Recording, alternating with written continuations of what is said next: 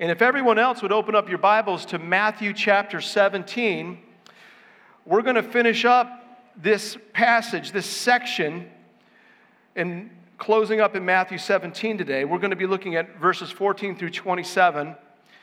And for the last several weeks, four, chapters fourteen through seventeen, I've been asked the question, who is this guy? And time and time again, it's this is the Christ, the Son of the living God. There's nobody like him. And what does he do? He calls us to deny ourselves, take up our cross, and follow him. And to do that, you got to believe him. You got to trust him. You got to have faith in him. We learn from Hebrews eleven that, that faith is being assured of things hoped for and having conviction of what is unseen. To trust. And so to be a follower of Jesus is to trust in something you can't see right now. Someone you can't see right now. And this morning we're going to look at three distinct little passages that are aimed to strengthen your faith in the Christ, the Son of the living God. And so we're going to look at a passage that Jesus exposes what he calls little faith, not to be mistaken for mustard-sized faith that can move mountains. And then Jesus is going to focus, focus us on himself, the Son of Man, and what he has done on the cross. And then Jesus, in an extraordinary little story, he's going to encourage your faith this morning. It's a story about a shekel in the mouth of a fish. The call to follow Jesus starts with a call to trust Jesus. And this morning, we're going to look at just that. So would you open up your Bibles, if you haven't already, to Matthew chapter seventeen. I'm going to read verses fourteen through twenty, and I'm going to kind of walk through that passage and kind of bring it to bear on our lives today. And when they came to the crowd, a man came up to him, Jesus, came up to Jesus, and kneeling before Jesus said, "Lord, have mercy on my son, for he is an epileptic, and he suffers terribly. For often he falls into the fire and often into the water, and I brought him to your disciples, and they could not heal him." And Jesus answered, "O faithless and twisted generation, how long am I to be with you? How long am I to bear with you? Bring him here to me." And Jesus rebuked the demon, and it came out of him, and the boy was healed instantly. Then the disciples came to Jesus privately and said, "Why could we not cast it out?" He said to them, "Because of your little faith. For truly I say to you, if you had faith like a grain of mustard seed, you would say to this mountain, 'Move from here to there,' and it will move. And nothing will be impossible for you." Who likes summer cookouts? Raise your hand. Oh yeah, I do. And I'm a bit of a cookout connoisseur, informally of course. A good cookout has, when it comes to food, has at least three things. It's got an appetizer, it's got the main dish, and then it's got dessert. And for me, a good appetizer is just kind of like potato chips. What it does is it just really, it just really kind of stimulates your taste buds. In this passage that we're looking at, it's kind of part of a three-part meal in which Jesus is going to build our faith, but first he's going to start with stimulating your faith buds. And in order to do that, he's going to expose something in us. So in verse fourteen, Jesus and his three disciples come down off the mountain which Jesus was transfigured. They've just beheld him in his glory. And as they're coming down the mountain, they walk into a crowd. You see that in verse fourteen? They came to the crowd. And a man came up to him and kneeling before him said, "This man is a, is a dad. And he's a dad of a, of a boy, a child." And this man comes out of the crowd and meets Jesus before Jesus and his disciples get to the crowd. His three disciples get to the crowd. And he says, Lord, have mercy on my son, for he's an epileptic and he suffers terribly. And so this dad comes to Jesus with a plea. And he says, have mercy. It's not a question mark. It's a desperate plea. He's saying, help us. Help me. And then he gives the reason. For his son is an epileptic and he suffers terribly. And so whatever this condition was, we see it kind of elaborated. This terrible suffering, we see it elaborated. For often he falls into the fire and often into the water. So whatever this condition is, this boy is falling into the fire, often probably a fire within the home, probably water around, something that is a constant threat to his kind of health and life. So what this dad is coming to Jesus with is something pretty intense. The life of his son. And so his son has been suffering greatly. Now, could you imagine being the dad or the mom of a boy who's suffering this way? You would be on constant watch. It would be vigilant. It would be wearying. And so this dad comes to Jesus and he drops on his knees just to show his desperation. And he says, Lord, have mercy. Help us. My son is suffering terribly. He's on the verge of death almost daily. Help. And if that wasn't bad enough, look at what he says in verse sixteen. And I brought him to your disciples, and they could not heal him. So the other nine disciples were down kind of doing the work while Jesus and his three disciples were up on the mountain. And this dad brought his son to the other nine disciples, and they were unable to heal him. And so it's kind of like this. Have you ever been talking in like in a store before, and you're talking to the person behind kind of the counter, and you're like, you know what, I returned this, I, I just want to get my money back, and they're like, I don't know what you're talking about, we cannot help you, and then you see the supervisor walk in, and you're like, oh, you're the guy I need to talk to. And what this dad sees is the supervisor coming down off the mountain and says, you're the guy I need to talk to about this. You can do something about this. These nine disciples can't. And so what does Jesus do? Look at verse seven, seventeen. Oh, faithless and twisted generation. When you see that word, oh, that's an emotional response of Jesus. Oh, faithless and twisted generation. When Jesus says generation, he's talking about all the people. He's talking about all the people of Israel, his disciples included. And when he says faithless, it's not a compliment. He's saying a lack of trust in God. And twisted, that's distortion. It's corrupted belief. For those, th- there was a lack of trust, and for some who trusted, it was a corrupted, distorted trust, a misunderstanding trust. And so he says, oh, faithless and twisted generation. And then two rhetorical questions. How long am I going to be with you? The point is, I'm not going to be with you much longer. And the second rhetorical question, how long am I going to bear with you? How long am I going to have to do what you seemingly can't do but should be able to do? And then he says, bring him here to me. And Jesus is essentially saying, I'll take care of this. In verse eighteen, we read that Jesus rebukes the demon. Now that should catch your attention, because up to this point, there's been no mention of a demon.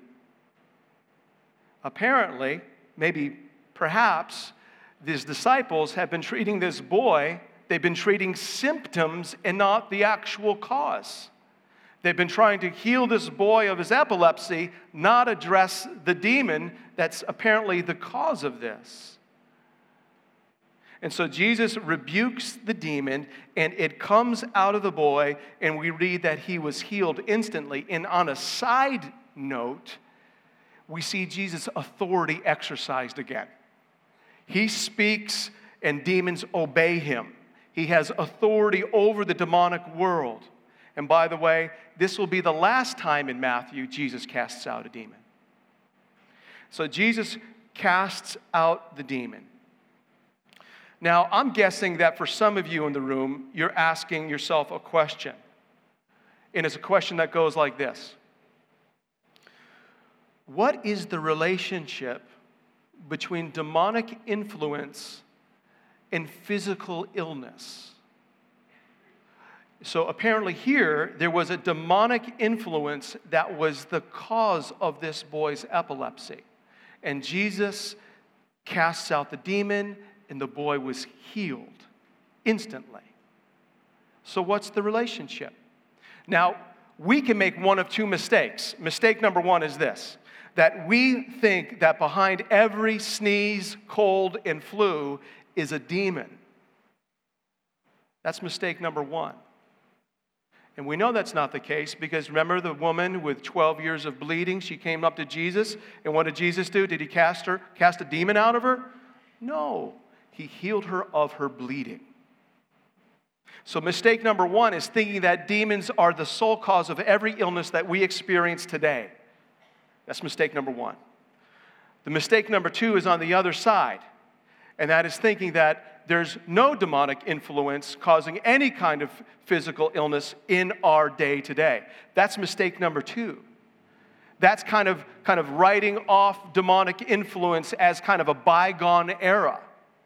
And so we as a church recognize we've got room to grow here, but we also need to be paying attention to what's the true cause of what is happening in a person. And so when you go back up the passage, and you see this little boy who's being cast into a fire and into water on a regular basis, who is seeking to be destroyed, that should raise a question of what's at work in this child that would seemingly regularly try to destroy his life. The M O of the demonic world is to distort and destroy image bearers of God. And so we look at this passage, it raises a question, and we're going to move forward saying as a church, we're not going to overreact or underreact, but we're going to seek God in the moment and respond in faith. But I need to let you know that this passage isn't in your Bible to answer that question. This passage is here to address the issue of a lack of faith. Let's read on. After Jesus rebukes this demon, in verse nineteen, the disciples come to Jesus privately, and they ask him, why could we not cast it out? And so one of the things that we've learned about the disciples is that they, they tend to forget quickly, and they tend to um, not exercise belief often. They misunderstand. Uh, Jesus is constantly kind of correcting and rebuking them. And so I think the question comes down to, uh, what, you know, what, what's, what's going on? What's going on here? Jesus, they come to Jesus privately, and for that, they show themselves to doing something right. They recognize something, something is off, and they go to Jesus for an ex- explanation. And they say, what's wrong with us? Why couldn't we cast this out? Now, I tend to think that this question that the disciples are asking is a question that many of us as followers of Jesus, we ask in a variety of different forms. Why, why isn't this happening? Why isn't this good thing that I imagine that would bring honor to God not happening? And the disciples ask a question that I think we can say is, what's, what's wrong with me? What's wrong with us? It kind of shows up in things like this. When I share the gospel with somebody, why aren't more people coming to faith in Jesus? What's wrong with me? It's what am, what am I not doing right? When I'm trying to help people change, why don't they change? What's wrong with me? Shows up in another kind of set of questions like this.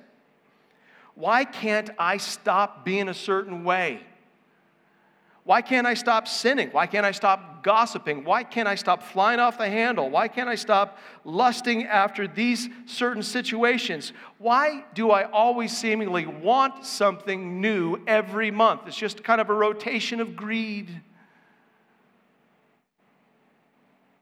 What's wrong with me? The question is one of power, a lack of ability, a lack of power to do something. We expect change, and it doesn't happen. And so we ask a question like, what, what's, what's wrong? Now, there's a variety of different answers in your Bible to that question. Jesus points to one answer, and it's in verse twenty. So the disciples ask, why could we not cast the demon out? And Jesus says to them, because of your little faith. As soon as you read that, when you read that word little, you may be thinking like quantity, size. But we got to ask, is that what Jesus really means? Because in just a few more words, he says this. Truly I say to you, if you have faith like a grain of a mustard seed, you will say to this mountain, move from here to there, and it will move, and nothing will be impossible for you. So it seems like there's a certain kind of little faith that is powerless. And then there's this other kind of little faith, mustard seed-sized faith, that can move mountains, that goes for the impossible. What's the difference? The difference is in the object of faith. The difference is who you're trusting in. The difference is who you're relying on. When Jesus talks about your little faith here, it's not so much of quantity of faith he's talking about. He's talking about the quality of your faith, and very specifically, the object of your faith, who you are trusting in. Another way to say it is Jesus is like, when he says, because of your little faith, he's saying, because of your misplaced faith, because of your weak faith, because of your kind of deluded faith. So the, what Jesus is putting his finger on is a matter of quality of faith. Now, this past week I did a little study on that phrase, little faith. And it was really interesting. I want to share with you what was interesting about it. That little phrase, O U of little faith, it shows up four times in Matthew. And the first time is when Jesus is talking about anxiety. O U of little faith, don't be anxious. The next time it shows up is when the disciples are on the sea and there's a raging storm and they He's asleep, and they wake him up, and he says, oh, of you of little faith, why are you afraid? The next time it shows up is in, in Matthew fourteen thirty-one, and, and Jesus has just called Peter to come to him on the water. And Peter sees the waves, and he starts to sink. He cries out. Jesus delivers him and says, why do you doubt, O you of little faith? Doubt. And then in Matthew sixteen, Jesus is warning his disciples about the leaven of the Sadducees and Pharisees. They think he's talking about just kind of logistics and food and stuff like that, total misunderstanding. And he says, why do you not understand, O you of little faith? And so when you look at what Matthew says, what's around little faith, there's something competing for one's heart. Anxiety, fear, doubt, misunderstanding. These are the things that vie for your heart and will distract you from trusting fully in your great God. Not even to mention pride, which is our tendency to rely on ourselves instead of God. So these are the things that draw our heart's trust off of our great God and sets it on things that cannot deliver, that are impotent and powerless.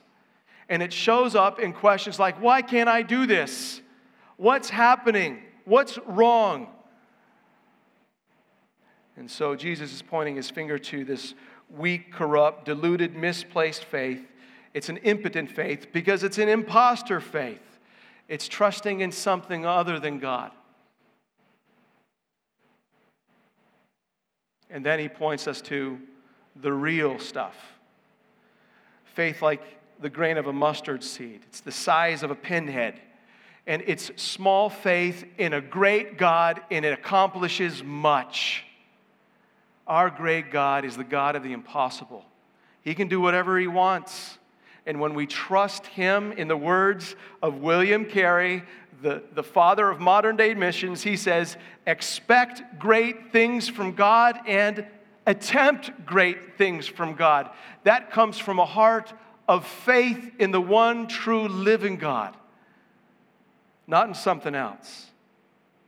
The difference between this little faith that Jesus is rebuking and this mustard seed-sized faith is the object of the faith, what you're trusting in. It's either something other than God or God. And what Jesus is commending us here is trust God, and he will accomplish much. So, hey, this is the appetizer this morning. This is to stimulate your faith buds. In order to stimulate your faith buds, we had to say, hey, this is what gets in the way of your faith. Things like anxiety, things like fear, things like misunderstanding and pride. And what we do is we turn from those things and trust in our God over and over and over again. That's what disciples do. They trust in God, in Jesus, over and over again. So I hope this is stirring up a desire in you to trust God more. And so now, in light of that, let's move from this kind of base of the mountain and let's move into Galilee a little bit more for the main course this morning. Jesus has exposed little faith in his disciples and in us, and now he's going to focus us, focus our faith on himself. Notice in verses twenty-two and twenty-three, as we were gath- as they were gathering in Galilee, Jesus said to them, "The Son of Man is about to be delivered into the hands of men, and they will kill him, and he will be raised on the third day." And his disciples were greatly distressed. Jesus is focusing his di- disciples forward on his future work on the cross and resurrection in Jerusalem. And there's a reason why he's doing it. He's, he's wanting them to set their hearts on what he's about to do. This is the second explicit prediction Jesus makes of his coming passion, his suffering, his death, and his resurrection. The first one we saw in chapter sixteen, twenty-one. Remember, Peter says, "You are the Christ, the Son of the living God." And Jesus, right soon thereafter, he clarifies it. He says, guys, just to be sure you know what the Christ is going to do. I, I must go to Jerusalem. I am going to suffer. I am going to be killed. I am going to be raised. Jews of that time, the disciples, they were expecting a political Messiah who would deliver ethnic Israel from the tyranny of Rome to be reestablished in its former national glory. And what Jesus is saying with these passion predictions is, that's not what this Christ has come to do. The kingdom that Jesus was establishing, the saving reign of God, it would be established by his betrayal, through his suffering, through his crucifixion, and his resurrection. That is what would establish his saving reign on earth. The kingdom of God is a kingdom that delivers sinners from their sins. And so in the second passion prediction, Jesus is preparing his disciples for what will come. It's, we're looking at maybe a month, two months out, and Jesus is saying, this is what's going to happen. I'm going to be delivered. They will kill me. I'll be raised on the third day. Did you see the prediction of his death? Did you see the prediction of his resurrection? But there's something new to this prediction. It's that whole, the Son of Man is about to be delivered into the hands of men. It's the first time Jesus talked about his betrayal. It's going to happen. And in verse twenty-three, notice how his disciples respond. They were greatly distressed. It's sinking into these guys that they're going to Jerusalem, and it's not going to be pretty, that Jesus keeps on talking about how he's going to die. But now, someone's going to betray him? Makes sense that they'd be distressed. Let me ask you this question. As a disciple living two thousand years after the fact, when you read these words, should you be distressed? What Jesus was speaking of in the future tense here, of what will come, we speak of in the past tense, of what has happened. Jesus is speaking about what he would do now in two thousand seventeen. We speak of what he's talking about as what he's done. He's talking about what he will do to accomplish our salvation. Today we declare Christ's betrayal, his suffering, his death, and his resurrection as past historic events that have happened. And they're not distressing news. It's good news. It's gospel news. His betrayal, suffering, death, resurrection, it's, it was all necessary to him accomplishing the salvation that you so desperately needed as a sinner. That word gospel, that word is used in antiquity to describe a heralding of a victorious event. So just imagine this. Kenosha County, we become our own nation. Lake County in Illinois becomes their own nation. They attack us. We respond. We send forces down. We defeat them. We're victorious. Do you know what we would do? We would send a runner to the public square of this city, and that runner would herald forth, our army has proven victorious. We have beaten the army of Lake County. Good news. Or maybe you're a Cubs fan.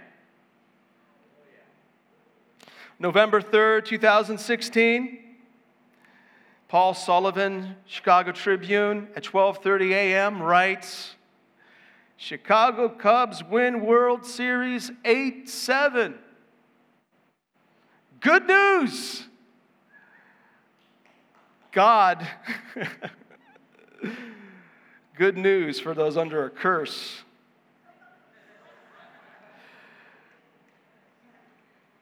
It goes on to say they did it. The Cubs did it. It's good news.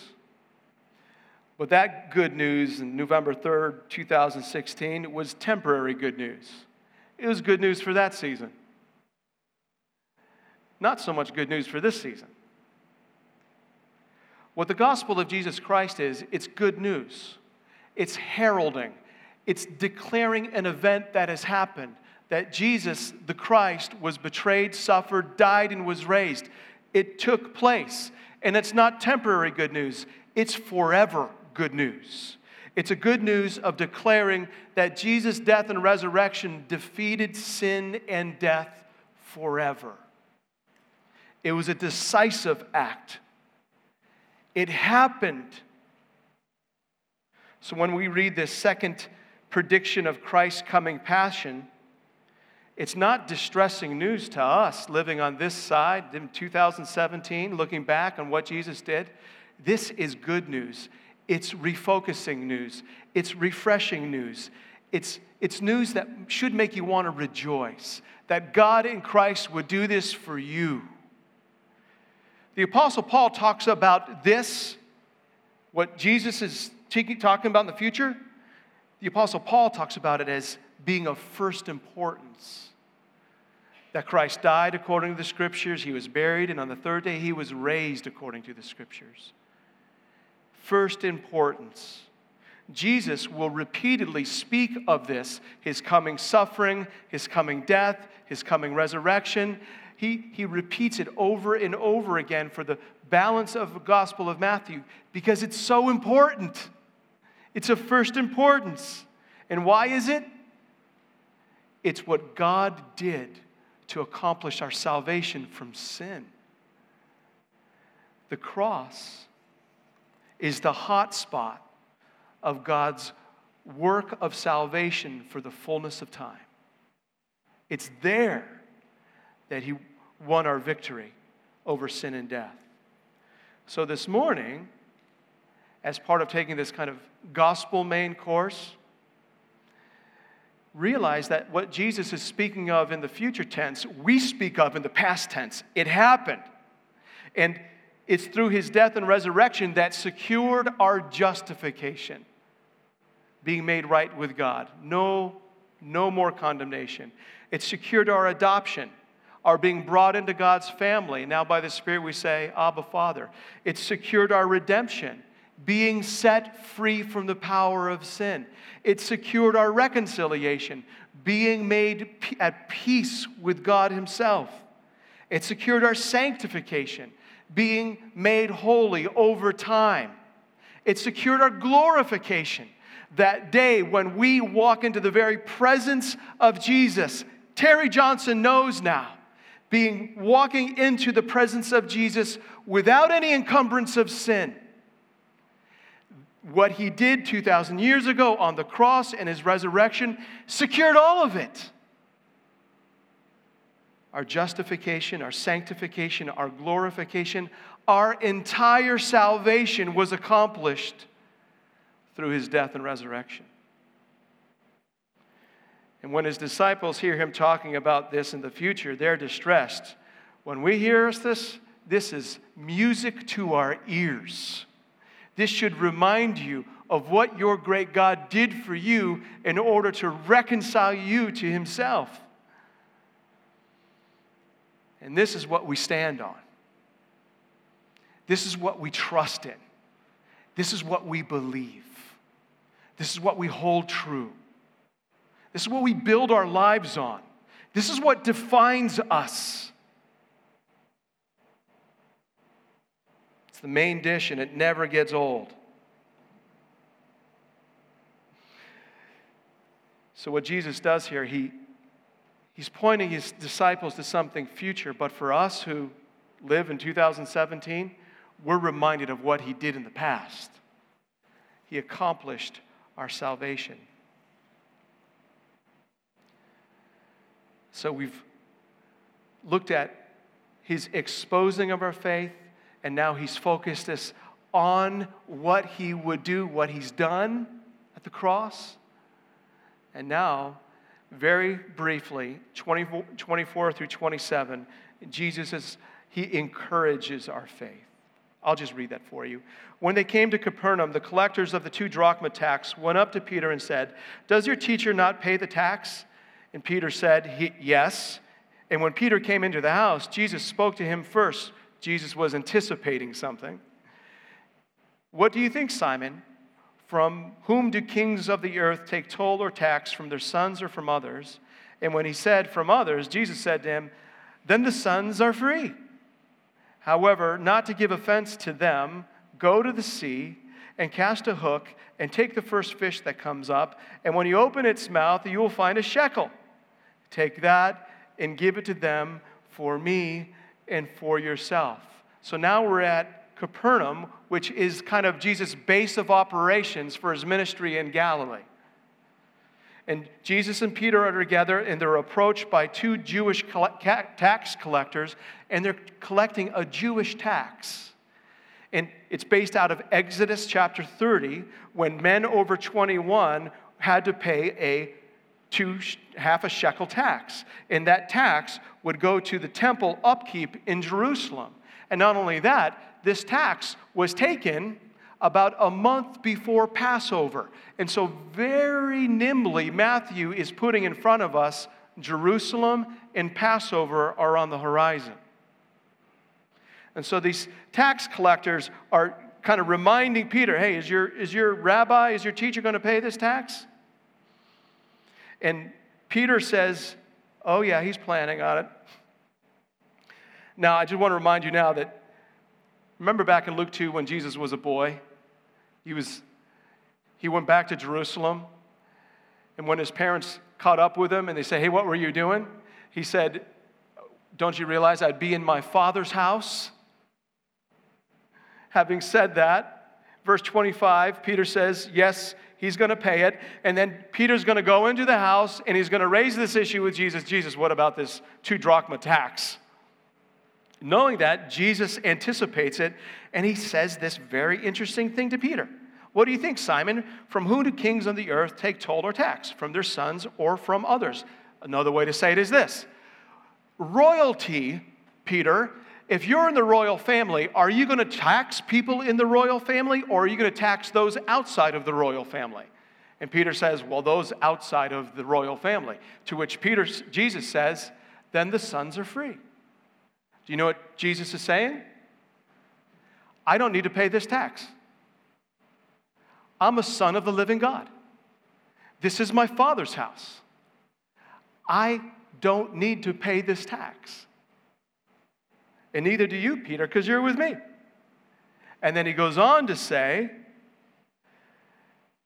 however, not to give offense to them. And what Jesus is saying there is, hey, I'm not going to claim this right. I've got other more important business I need to do in Jerusalem. And so we're going to pay this tax. And here's how we're going to pay it. And he goes on to tell Peter, he says, go to the sea, cast in the hook, take up the first fish that comes, and when you open its mouth, take out the shekel and give it to the tax collectors. And then what happens? We don't know what happens. Matthew doesn't tell us what happens. We're left guessing. But you know what a solid guess would be? It happened.